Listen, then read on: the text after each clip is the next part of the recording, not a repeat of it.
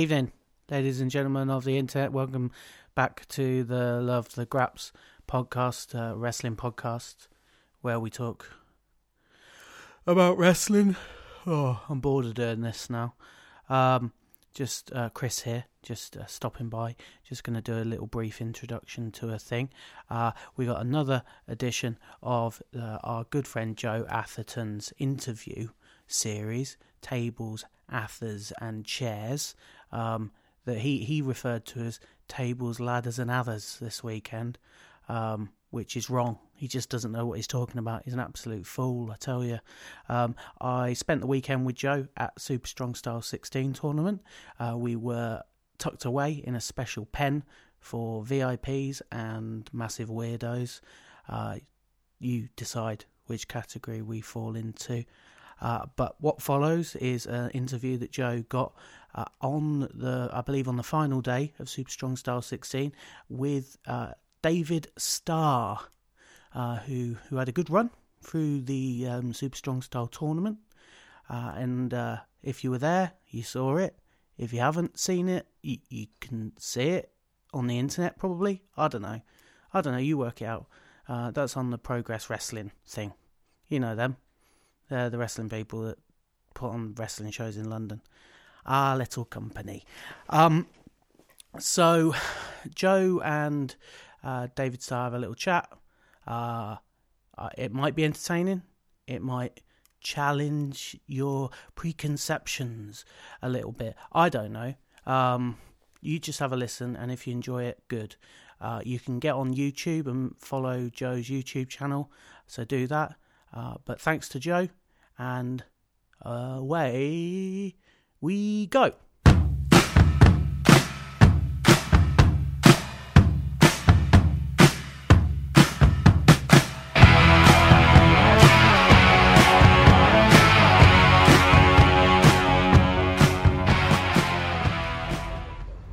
Hello, and welcome to another episode of Tables, Others, and Chairs. Today we're at Super Strong Style 16, final day here at Alexandra Palace in that there London. Uh, today's guest, he is the cream in your coffee, Ooh. your favourite wrestler's favourite wrestler, the Jewish cannon, the physical embodiment of charisma, the most entertaining man in professional wrestling, the Bernie Sanders of professional wrestling, the best of the best, Mr. American Rana. Davey Wrestling, the 104 minute man, the main event. He's really good at Twitter. He is the king of taunts. He is the product, David Starr. Sick. How's Sick. it going, man? It's going really well. It's going really well, man. I good. Like, I'm glad we got that intro done. Take two. Yeah, yeah, exactly. Cheers. Secrets revealed. Uh, how's it, it going, man? Anyway, back that curtain. It's good, man. I'm sore from yesterday. Yeah, um, quite a, a hurty match with Zach. Very hurty, very hurty. I'm quite sore. My legs are pretty sore. Yeah, yeah flip flopping around like a fish at the end. Leaning on a lot of stuff constantly, you know. So, tried to sleep with my legs elevated so that it wouldn't be a source so the blood gets away from it. But no, I'm, I'll be okay, and we'll see what's in store for me today. Cool. So, uh, let's start at the beginning. Um, what basically made you fall in love with professional wrestling? WrestleMania 12, uh, Shawn and Bret and then after that, it was kind of like a way for my stepdad and I to connect. Uh, we had basically just met, and he was trying to figure something out. He was a wrestling fan from when he was a kid, and then we watched WrestleMania 12. I loved it. Uh, then we went to like this local video store and we got like all this it was it was great um, we got all the old school nwa tapes all the old school like awa and wcw it was it was fantastic we watched all that old stuff and that's kind of made me fall in love with it um, what characters did you like then growing up? Like when you first got involved in wrestling? Oh, my first my first favorite is Superstar Billy Graham. He was yeah. the best. He stood out from everybody else. You know, everybody had like everybody had uh, short, dark hair, right? And they were clean shaven, uh, and wore like like dark colored trunks, which is with like boots and stuff. And everyone had like a power lifter look, and he was the complete opposite of everything. He had fucking blonde hair. He had giant mutton chops. He was like a bodybuilder looking guy. Uh, he wore long tights that were tie dye and bright colored, and he just stood out so much. He was, uh, and and I mean, just in his interviews, he was just so charismatic. He's the most imitated man in wrestling history. Um, so yeah, Superstar Billy Graham was the first person I ever gravitated towards. So, how early did you decide that pro wrestling was something that you'd like to do? Because I know you have like an amateur background. Yeah. Well, I started amateur wrestling because I thought it was going to be pro wrestling. So when I was like seven years old, my gym teacher uh, in the middle of class was like, "Who's interested in wrestling?" Because my local there was a local club opening up, and I was like, uh, "Yeah, me," because I didn't know anything about amateur wrestling at all. I didn't even know it existed. Um, so I told my parents, and my parents were like, "Yeah, let's do it." Especially because I had terrible hand-eye coordination at the time. Like I'd throw a ball up to myself and miss it. Um, so they were like, "Oh, this might be perfect. No ball involved with this sport." So I did it. I thought it was going to be pro wrestling, and it it obviously turned out not to be. I still liked it, um, so I stuck with it. But like I I always wanted to be a pro wrestler, but I kind of put that dream behind me for a little while because I was just kind of bought into the idea that I wasn't able to do it. Then I saw CM Punk's Pipe Bomb promo, fell in love with it all over again as my eligibility was coming out. Uh, wrestling in university because you only have four years of eligibility. Uh, I decided, whatever, you know, I'm just going to go for it, and I contacted the Wild Samoan Training Center and got started. So is that where you like began your like pro wrestling training? Yeah, the Wild Samoans under Samu. Oh, cool. Yeah, it was sick. So uh, where was like your first big break, and how long did it take for you to like actually get on a show before actually training? How long was like the transition, and was it a difficult transition, like From going from amateur yeah. to pro wrestling? At first, it was a difficult transition because I was told by like somebody who was taking me in, one of the assistant trainers there. He told me that, "Oh, it's great you're an amateur wrestler. That's not going to help you at all here." And I was like, "Oh, okay." So I was told to completely abandon that thought process, and that was not supposed to be anything I did. Obviously, it's extremely wrong, and that person just is very blind to the real world of professional wrestling. But uh, I was the fastest graduate in the history of the program, so I had my first match like a month later, um, which was probably way too early, but it ended up going really well. Uh, so then I just things kind of started happening, and as far as like my big break, I'm still kind of wait, still kind of waiting for that. You know, like I'm on cool shows and stuff, but the end of the day, I'm not uh, I'm not The Rock. So you know, you're, everyone's kind of always waiting for their big break, I guess, unless until you're at that Rock, Cena, Hogan, Austin, Flair kind of level. I mean, you know, that's that's really what a break is, right? When you become a household name. Can you remember your first match and who it was against? Yeah, thousand percent. It was uh, February eighteenth, two thousand twelve, and my first match was against Supremely Great. It's on YouTube, at least the first. Like there was. So what ended up happening was originally I was supposed to lose, and I was losing with uh, the guy had his feet on the ropes, and uh, I had like five of my college buddies there, and there was like six, and there was like I think like three or four of my friends from high school that were there, and they were just going so crazy for me and for my match. And to start the show, we did a promo, so like we literally set the match up that way, and then um, when he beat me, the crowd went so ballistic, mad that Samu just came out on the fly and was like, "No, no, no, restart this match." And then they he called, you know, he passed the spot to, to have me go over all of a sudden. So, my ver- first ever match, a month into training, I have Samu Anoa'i, who's like a bona fide legend in professional wrestling, coming out telling him to restart a match, and I have to call a new finish on the fly, like in my very first match. So it's like we we did that, and we went. You know, it was it was. It was cool, man. It was cool, and it was a really cool moment. Part two isn't on YouTube, by the way, but part one is like when Samu comes out. Uh, the second part where I actually win isn't on, isn't on there, but uh, it was cool, really cool moment. Just like like one of the best nights of my life, and that's the night before my twenty first birthday too. Sweet. Yeah. Um, CZW, obviously a place that you work quite often. Um, think you believe that you started in a tag team, was it? Well, so I started there about a year after uh, I started wrestling. I started training at CZW, and I had a couple like dark. Ma- I had two dark matches. Uh, both of them were uh, both of them were tag matches, but they were just random tag matches. Like one was with a bunch of Dreamer, Tommy Dreamer students. The other one was a bunch of CZW students. Um, and then my first match I ever had on their eye pay per view was against JT Dunn in a singles match. And then they just kind of paired us together because literally we were supposed to. We were told there was only one spot left on the roster, and then J, DJ actually said to us, "Whoever gets more over is going to get the spot." Straight up, what he said, and so we just decided, whatever, let's just have a fucking sick match. Went out there, we did really well. Crowd was super into both of us. Uh, and then he's like, "Okay, guys, you're both going to come back, and we're going to have you tag."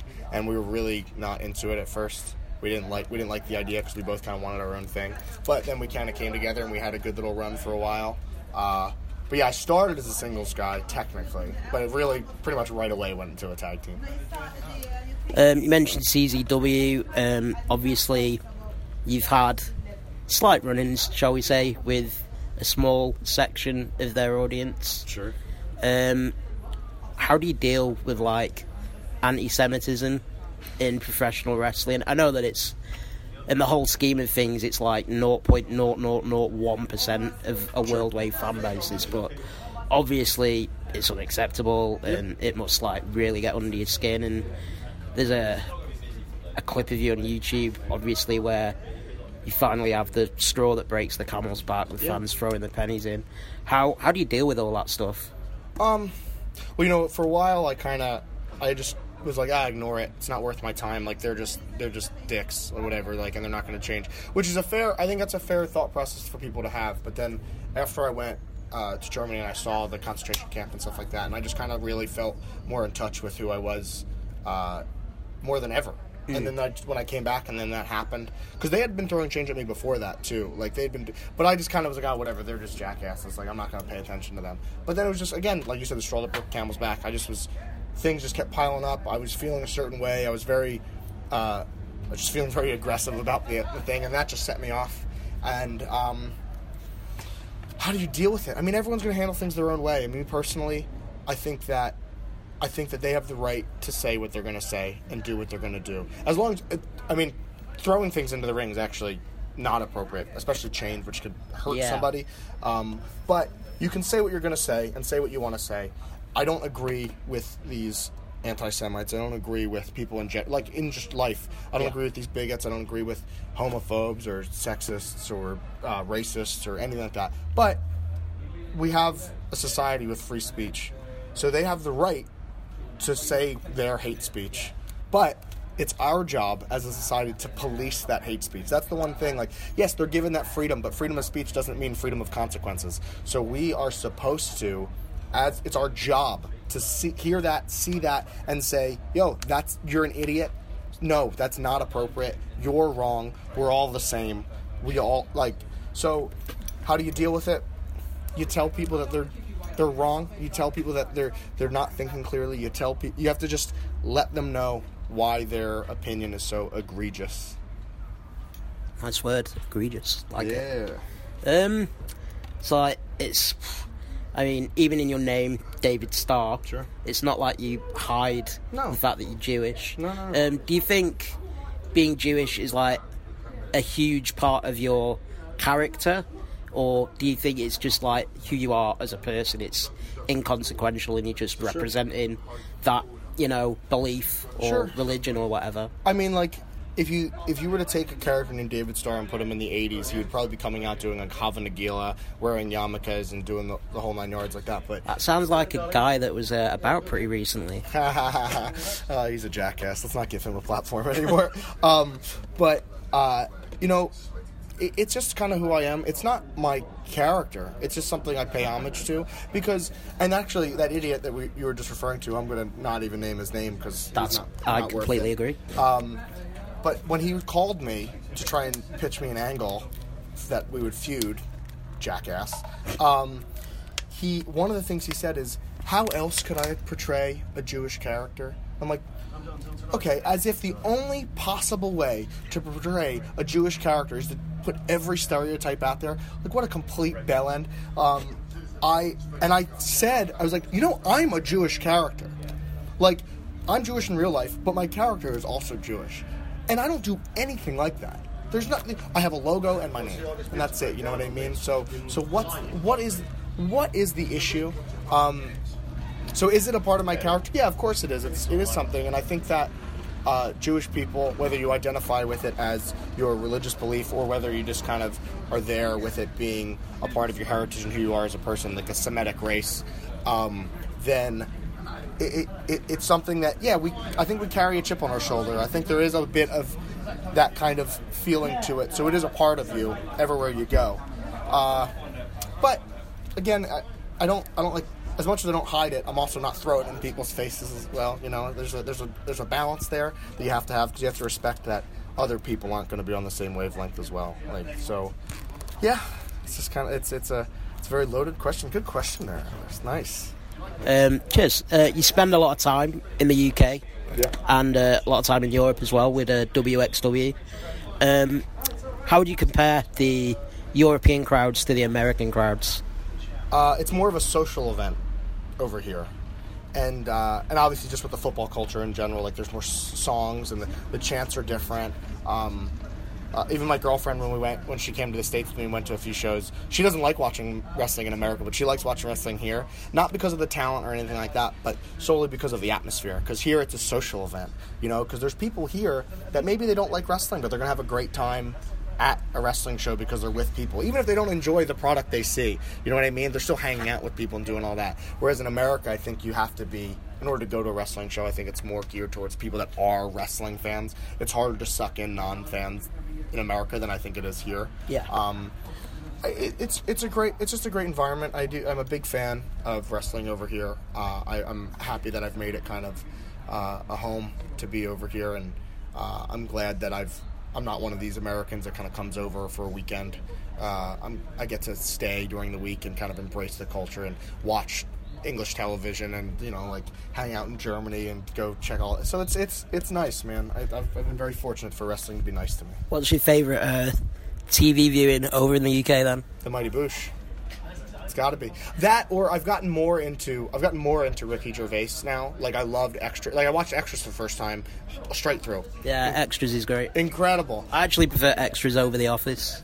Do you? Yeah. See, I could see that. I liked, uh, but now. Uh, so obviously, I watched the American Office, and now I watched the UK, and I love the English Office. But after watching it, it's far superior to the American Office. It's more that uncomfortable, awkward comedy, and Ricky Gervais gets away with being able to have social conversations while also being satirical. So there's something kind of there. He gets away with something. Him and Stephen Merchant, just like they they get away with fucking murder, but it's it's great, you know, and and they're not afraid to have to put themselves out there and have like those kind of important discussions, even if it is in a comedic sense. Because now, hey, comedy is like the best place for news and social and like civil discourse, I guess, at this point. Because it's the only place where you don't have to be sensitive, um, or you can get away with being less sensitive. Uh, so it, I, I, yeah, but if I'm looking at just one program, the Mighty Boosh is the way to go. Do you, wa- do you watch any of the soaps?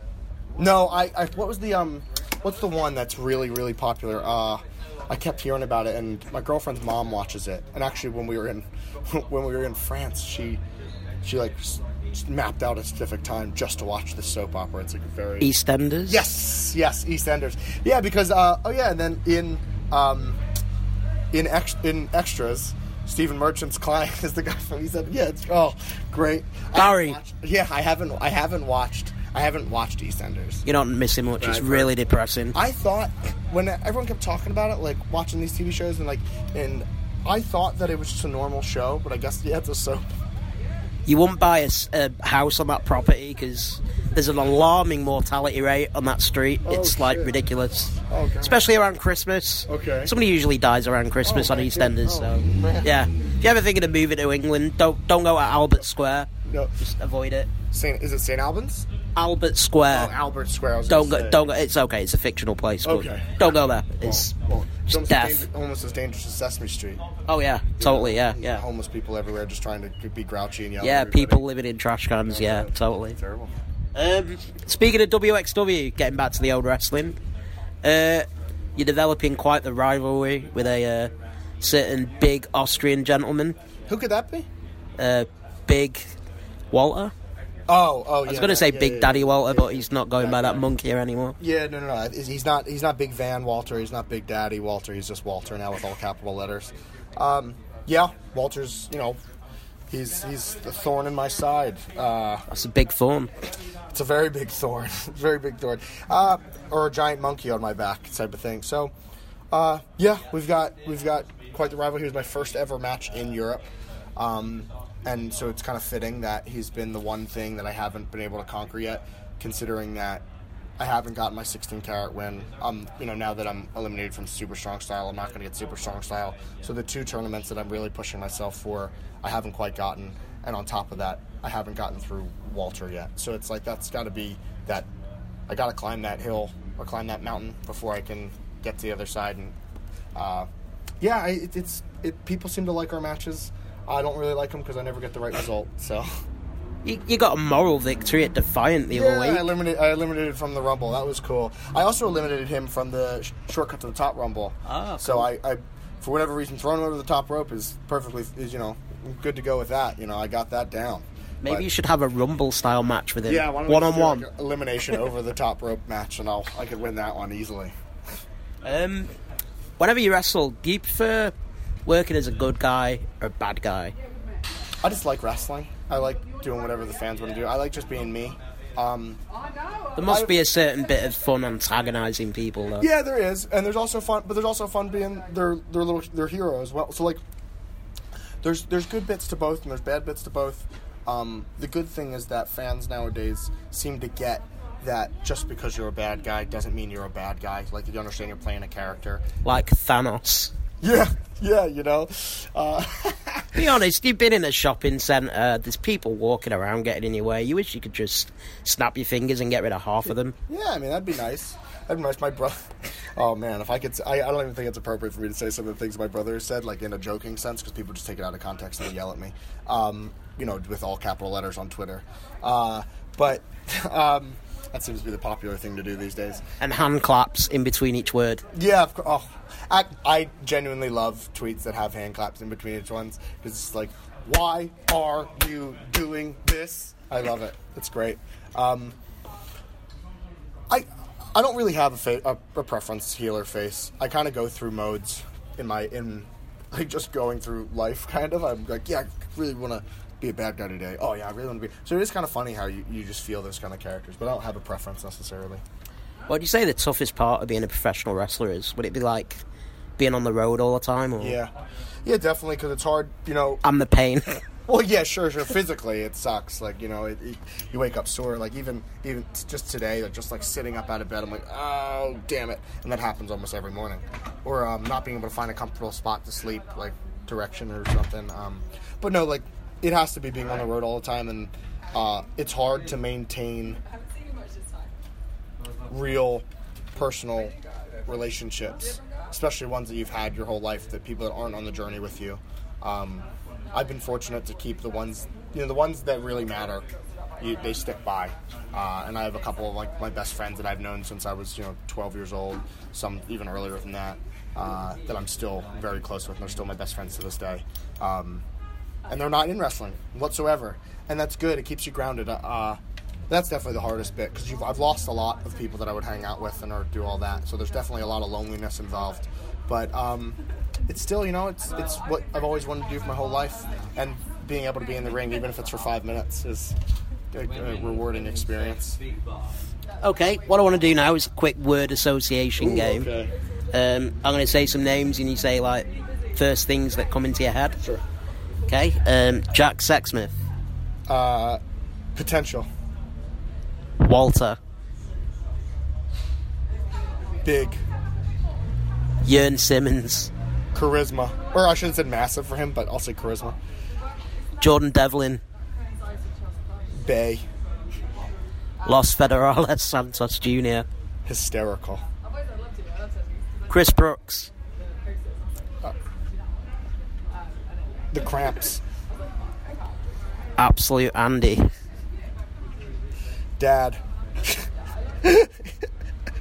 I should have said old. He would, if he ever listened to this, that'd be great. Sami Callihan, Influential, Eddie Kingston, storyteller, Shane Strickland, incredible. CZW, Is it bad to say Zandig? Because that's the first thing that came to my mind. Uh, yeah, it's it. I was just say it's Zandig. I think about it. WXW, Um, oh man, that's a tough one. WXW. Um, I see. I was gonna. The first thing that came to my head was to say home, but I have so many homes at this point. Like I do, but I genuinely feel home there. Um, word association. WXW. WXW. Um, learning because it's always a learning experience every time I go there. I feel like WXW is one of the few places, well, not one of the few. Actually, yeah, I'll say it. one of the few places where I genuinely feel every time I'm there I get better and I learn something new and I change my stuff. So say I'll say learning. Rev Pro. Uh, conspiracy. Where are them interviews? Where are the, where are the promos? Release the promos, Andy. Progress. My next one, planning to do this year. Gonna start Um, Next level. PWG. and then he goes in the back. Epitome of independent. Final one. David Starr. Really good at professional wrestling. Where do you see yourself in five years' time? No idea. I don't. I just think about tomorrow. So like after the show, I'm gonna go back to my girlfriend's flat and have a cuddle, and then tell her that she's worthless, something like that. It's kind of like what I'm going for. Um, make sure that she knows that I'm clearly the most important one in this in our relationship, and that she just needs to keep working on getting better to get to my standards. I think that's what we're gonna have to have to go with.